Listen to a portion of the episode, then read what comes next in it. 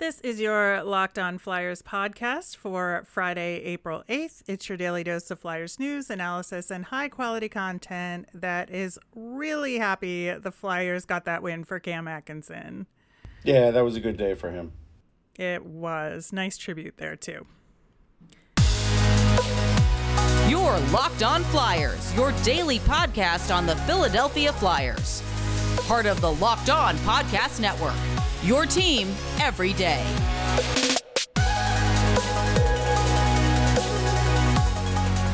Hey there, I am Rachel Donner. You can find me on Twitter at R Miriam. I'm here with my lovely co host Russ Cohen, who's on Twitter at Sportsology. Thanks for making us your first listen every day. You can follow the podcast on Twitter at Locked On Flyers. You'll keep up to date on all the Flyers news and our episodes.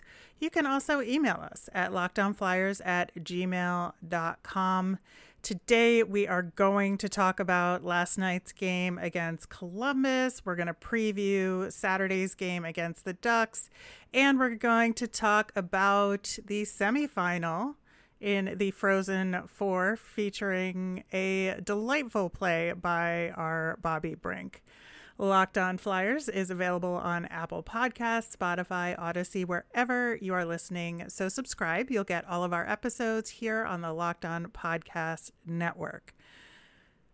All right, so we got a win last night. It's always fun to talk about those. And like I said up top, real just amazing homecoming for Cam Atkinson. The tribute they did was really nice. So many Atkinson jerseys and signs out there, and it's uh, it was just really nice to see. Yeah, they really loved him there, and that was good for him. Apparently, he walked around the arena and did some catching up with some of the arena mm-hmm. folks, and that's nice. He he's a very thoughtful guy. He is. I know um, most Columbus fans were pretty heartbroken to lose him last off season, so it's good to see that he is still beloved there. Uh, his line, I think, in this one was trying to help him out and and get a goal in this one. A lot of passes to him. Yeah. For sure, uh, just couldn't get one to go. But I think Scott Laughton is looking a little better than he was in his first game back. Uh, just you know, getting. Do you mean his haircut or his play? His play. okay, because his haircut, I'm not sure about. Yeah. But I think that, you know, the most impressive line was clearly the Hayes line with Noah yes. Cates and Owen Tippett. Man, they were fun to watch. They were fun. I mean, again, I, you know, I talked up Cates a lot. I've been talking about Cates for years. And for whatever reason, he just didn't register with um, a lot of Flyers fans for a while. I, but you know, he's he's had a great impact. I mean, the biggest impact really of any of their young players that have come in. So that's nice to see, and it's all translatable. But I still am going to tell you they need to put him in center. The line with Hayes is good for now, but I think um, that's not going to be something that's going to happen next year. So I would like to see them uh, before the end of this year put Cates at center and start letting them uh, create that way too. Yeah, because he's so smart. You could just see him anticipate plays, and I think he's building a little bit of chemistry with Hayes and Owen Tippett, and mm-hmm. especially him and Tippett, I just saw them like really starting to build some anticipation there where they know where each other are going to be. And I think, you know, again, it was nice to see Owen Tippett get one in, in this game as mm-hmm. well. Uh, you know, both of them scoring goals. You know, when that, Tippett got one, did you notice he didn't have to think about it? It was just yeah, like pucks yeah. there, shoot, score. If he could do that more, he would get more goals. But that was just because of the way the play was. So that was that really was um, fortuitous. But with Cates, what I noticed, um, Tippett realized after, and he apologized to Cates that he shouldn't have tried the wraparound. He actually should have shot the puck because Cates was there for a rebound, and he realized, mm. yeah, I probably shouldn't have done that. Yeah, I, I, think that's fair, and it was good of him to recognize that. It was, I think, and you know, he'll just get better at that, I think, you know, mm-hmm. as things progress. And one thing that I think has been a trend with flyers and development, and we talked about this all the time with Morgan Frost, is that the, you know, the good things about players sometimes get beaten out of them when they're trying to fix the less than desirable aspects of players' game or the weaker aspects of players' games.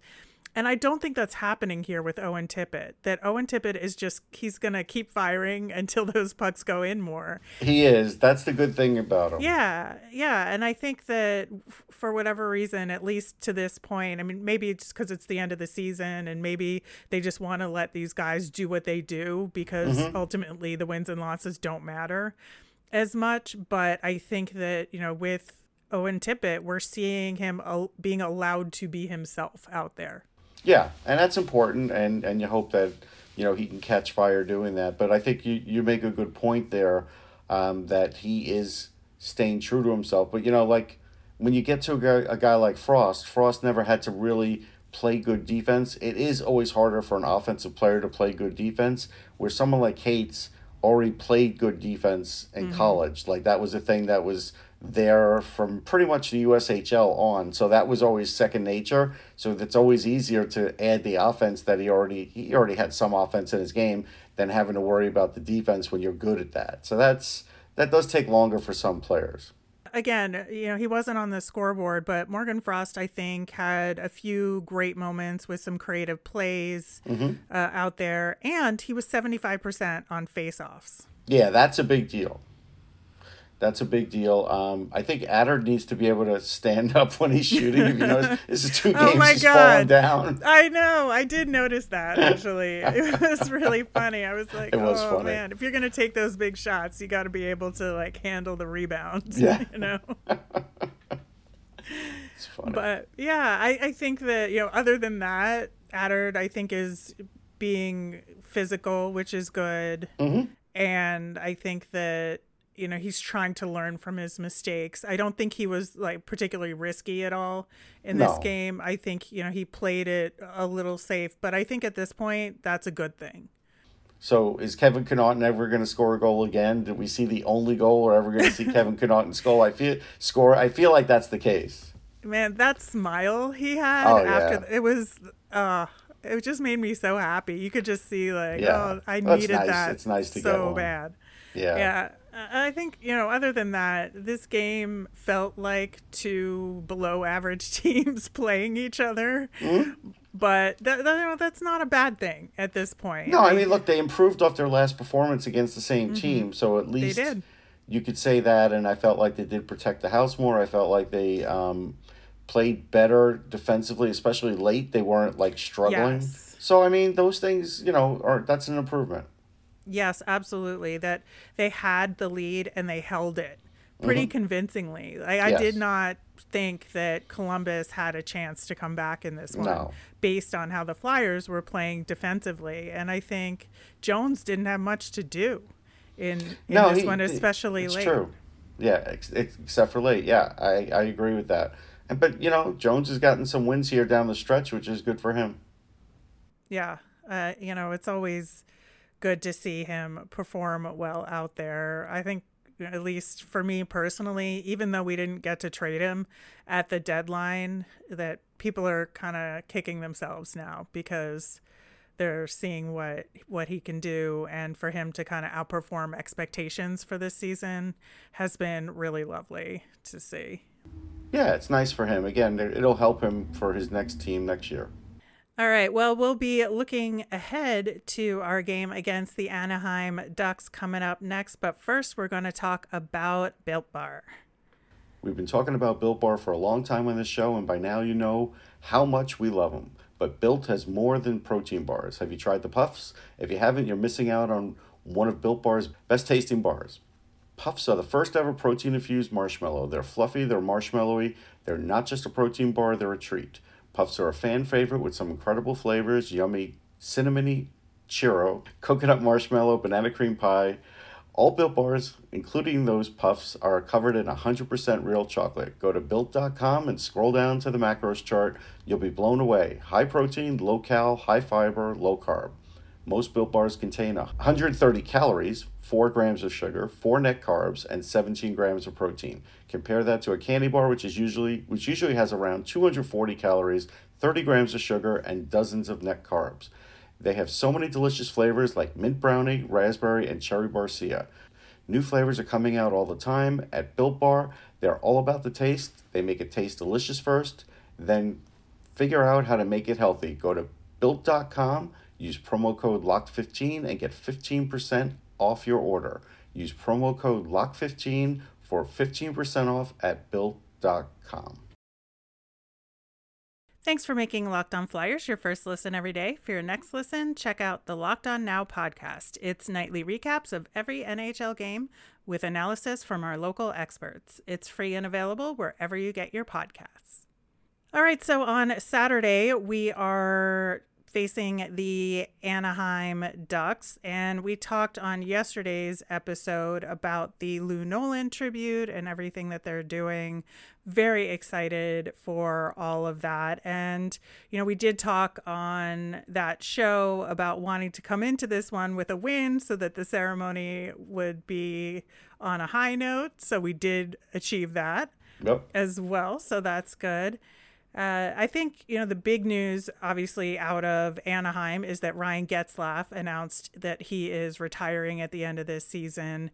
Uh, he's currently on IR or has been out injured. Um, he'll probably come back into the lineup for the Ducks for the last game of the season, just to have you know one last hurrah. yeah. But uh, so we won't see him, but man, like 17 years, all with the Ducks. He's been the captain of that team for the last 11 seasons. He's their all time leading scorer. I mean, I don't like Ryan Getzlaff, but I respect Ryan Getzlaff. No, I, I, I- like him and respect him. Really good guy. Uh, he's he's really put his best foot forward with Trevor Zegras, which is great. Yeah. Uh, I was at that 03 draft. I still think it's the greatest draft in the history of the NHL. It's definitely Could the greatest be. draft. Yeah, it's definitely the greatest draft in the last 20 years. Uh, it, it, you know, this this guy's just had a great career. I don't think he's a Hall of Famer. I've had to answer that all week. It's one of those things where he's kind of like a borderline guy, but again, still a great player. Uh, for the Ducks, I mean, that's your best Duck of all time as far as being a homegrown guy.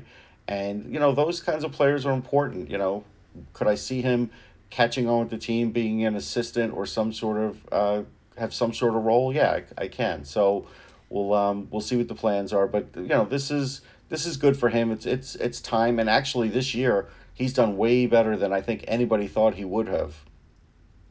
Yeah, I think so too. And I'll be interested to see if he goes more on the management track or the coaching track Right. because he is such a good mentor to your point that, you know, I think coaching would be a really good move for him, but he may want to go that executive route as well. But whatever he does, I'm sure he'll be successful because, you know, he has the motivation and he knows hockey so well. So, yeah, I, I do hope he stays with the organization in some way. Um, I think, you know, the other big story involving the Ducks over the past week was in their game against Arizona. Uh, Jay Beagle cross checked Trevor Zegras. Troy Terry got involved. And then, you know, Beagle just kind of punched Troy Terry while he was down on the ice. And, you know, there was a lot of controversy around that in terms of yeah, how violent Jay Beagle got, but also, you know, there was a, d- a discussion brought up about Troy Terry is obviously the Ducks' leading scorer. Is it open season on star players like that for a guy like Beagle? And there was also the issue of the, you know, the Michigan that Trevor Zegras does and achieved in that game. And is it a way to kind of tap down on those kind of plays in the game from quote unquote more traditionalists? Yeah, I mean, there again, there to me, there's no such thing as being a traditionalist. If you could score a goal nobody else can, then that's what you do. And Sonny Yep. Milano stood there and created a pick, which made it even impossible for the goalie to the opposing goalie to see, which made it even more brilliant. Uh, Tyson Nash did a lousy job on on his broadcast for the Coyotes, uh, basically egging on Beagle by saying, "Yeah, you know, when when Zegras poked at the goalie at the stick, you know, of course the puck was there, he deserved to get hit, and And then and the next day, and he said talked about skilling it up too. And then the next day he goes, Yep. yeah, I shouldn't have said skill it up. Well, you shouldn't have said a lot of things, but that was what he doubled down with. And if you're going to say it's okay for Beagle to get back at the Ducks because of the poking at the goalie thing, which I think is ridiculous, but I don't think I didn't think it was that big of a poke. He he took four or five punches too many, that's for sure, and he should have eased up on Terry. But also, it's all based on the Michigan because they were pissed off about it. Yeah, and uh, it's completely unwarranted. I mean, it's a perfectly legitimate way to score a goal Yep. in the NHL. It's amazing to see in person. Listen, if you could bounce the puck on your stick and get it and, and hit it on the bounce and get it in, guess what? Yeah. It's a goal. And if you're behind the net and you bounce it off the back of the goalie into the net, it's the goal. It's a goal. Just, all of that kind of stuff makes the game more fun. And if you think that there's some sort of code that says you get a beat down if you do that sort of thing, that's just backward thinking at, the, Yeah. at best. Yeah, like I said, the, the poking at the goalie thing, I think they were looking for an excuse, and Beagle found an opening with that and, you know, took out the next closest guy that he figured he could beat up. And it was just, it was bad. I, I really hated to see it. Well, Trevor Zegras and Troy Terry are that you know a big part of that top line for the Ducks, obviously, that are going to be trouble. And so I think you know for the Flyers, the matchups are going to be really important. You have to get the right guys out against that line. Yeah, you do. I mean, they're they're hard to cover because not only are they creative, but they're fast. Um, they might try and throw the puck over the net, like Zegras tried to do that to Milano, and they almost scored once. Like you can't leave them alone. That is the the thing here. If you give up in Michigan, it's on you, and that's because you gave him too much room and too much time to do it. He doesn't need much time. He really only needs about a couple seconds. But you just can't leave him alone. And if it if it means you have to have someone almost following him on his shift, then that's what you do. But basically your number one thing when you play Anaheim should be we can't let Trevor Zegras score. Yeah, it's going to be a a tough task for the Flyers to accomplish. But, you know, again, if you get the right matchups, uh, I think it's possible because, you know, the Ducks this season, I think they got off to a really strong start and had a really solid first half. But then the second half of the season has been um, not so great. I I'm not a big fan of Dallas Eakins, and I and it's funny because I sort of like tapped that down the first half because they were looking so good, and I'm like, all right, maybe he's learned something here, and now he runs teams very hard. He's very um, hard in practice. He makes sure his team is in great shape, which is great. But then, do you you know does the team run out of gas because you you run a team that way? I kind of think that's what happens with his teams, unfortunately. One interesting thing about the Ducks uh, is they they have a line that's ex Metro players right now with Adam Henrique, Zach Aston Reese, and Dominik Simon. I was like, is this the Pens or the Ducks? Oh, that's funny. Yeah. Uh, yeah, that's an interesting one. I, I never really thought about it. I thought you were going to bring up the fact that the uh, the Mighty Ducks movie is one of the worst movies in the history of movies. Oh no, I would them. not say such controversial things on this show. Oh, it's nothing controversial. It's it's the fact. All right. I do also think that you know, given that the Ducks, you know, really did kind of take a tumble in the second half of the season, they're well out of the playoff race and they were sellers at the trade deadline. They're in a weird spot right now and so it's a winnable game, I think, for the Flyers, but they're going to have to play them really strong. Yeah, you have to play them strong. You have to play them tight.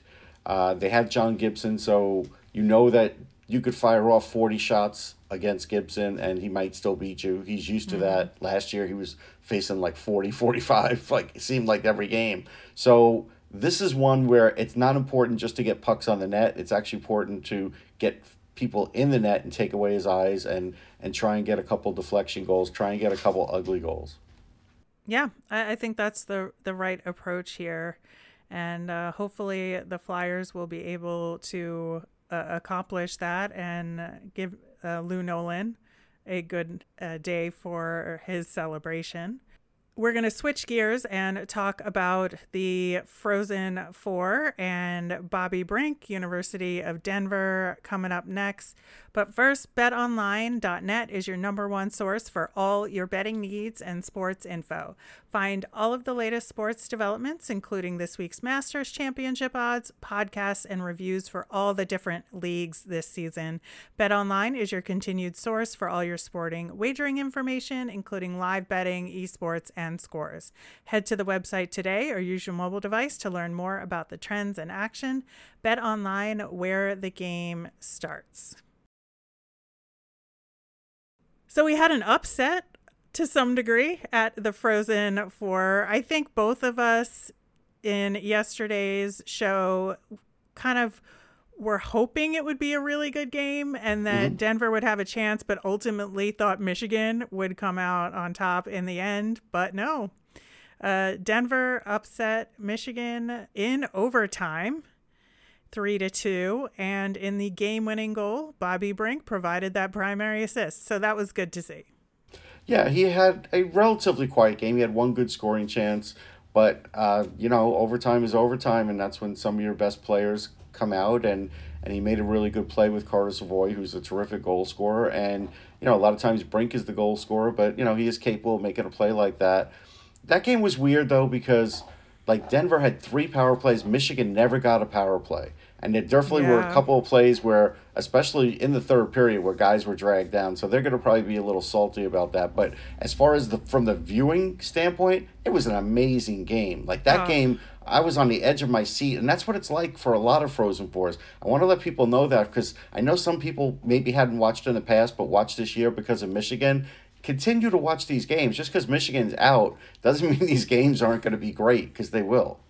Yeah, it was a phenomenal game. I had so much fun watching it. And I think that, you know, you're right. The, the broadcast team kept talking about Bobby Brink, like, oh, he's having a quiet game. He needs to step up. And then he stepped up. And I was like, ah, there you go. Well, I mean, if you count in the broadcast team where Barry Melrose barely knows any players' names, at least yeah. at least John Buccigross knows. Yeah. It was um, a really good defensive game too. Overall, you know, these are two high-powered offensive teams, and we talked about this yesterday. But like at the end of regulation, shots were only twenty-six to fourteen. Denver. And so Michigan being held to 14 shots in regulation is was a pretty good accomplishment, I think, by Denver it was a very good accomplishment. Um, I talked about Shai Buium, and boy, he had a really good game. I mean, he's a young player that I don't think is going to be at Denver for too long. Uh, but I, I really like Blankenburg's game, and boy, he got close to scoring a couple times. He was physical. He's a free agent, and I'm telling you, if I'm a team, I'm signing him because I think with a little work, that mm-hmm. guy can play. There's all the other names. You know, Brisson could get signed now, and Power's definitely going to the Sabres, and all these things could happen. But don't forget about guys like that because you know that's the beauty of this. Teams could really fatten up with some of these players, NHL teams, that is. Yeah, and we also talked about Erik Portillo in goal for Michigan. Man, did he make some incredible saves in the third period and overtime? Unfortunately, yeah, he's fearless. Game winner went in, but um, just a phenomenal game. He's he's got ice water in his veins because he there were times in that game where there were some big time shots and he was just not going to have a pile up in front of the net. He wasn't going to let anything like that beat him, and I give him credit.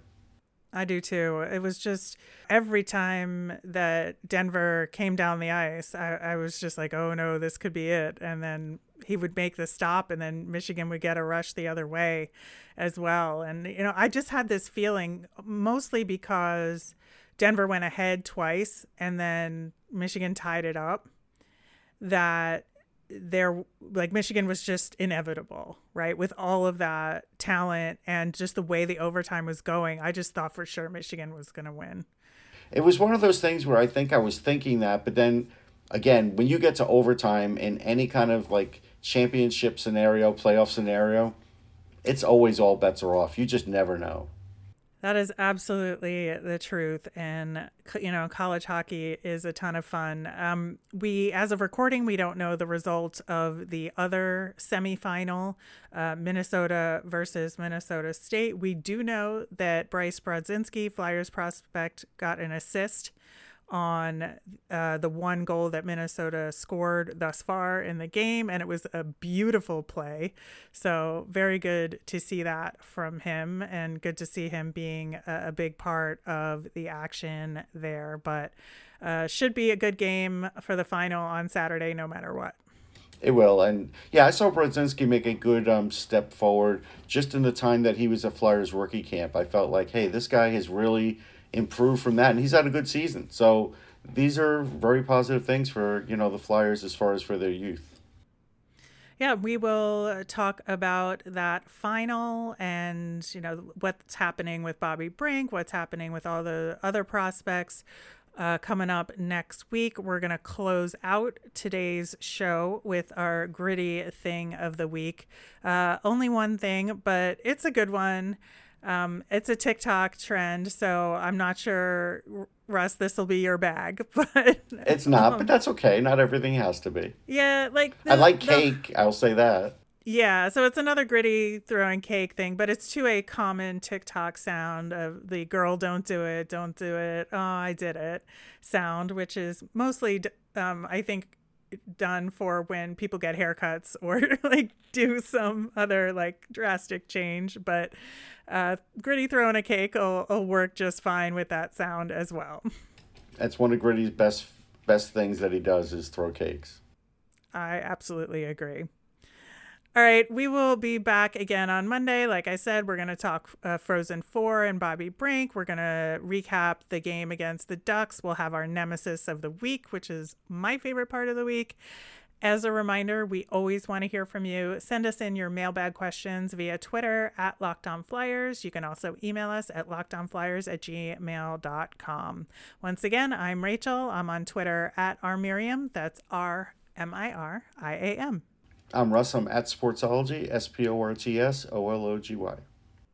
You made us your first listen today. Now make your next listen Locked On Fantasy Hockey. Hosts Steele Roden and Flip Livingstone help you become the expert of your fantasy league. It's free and available wherever you get your podcasts.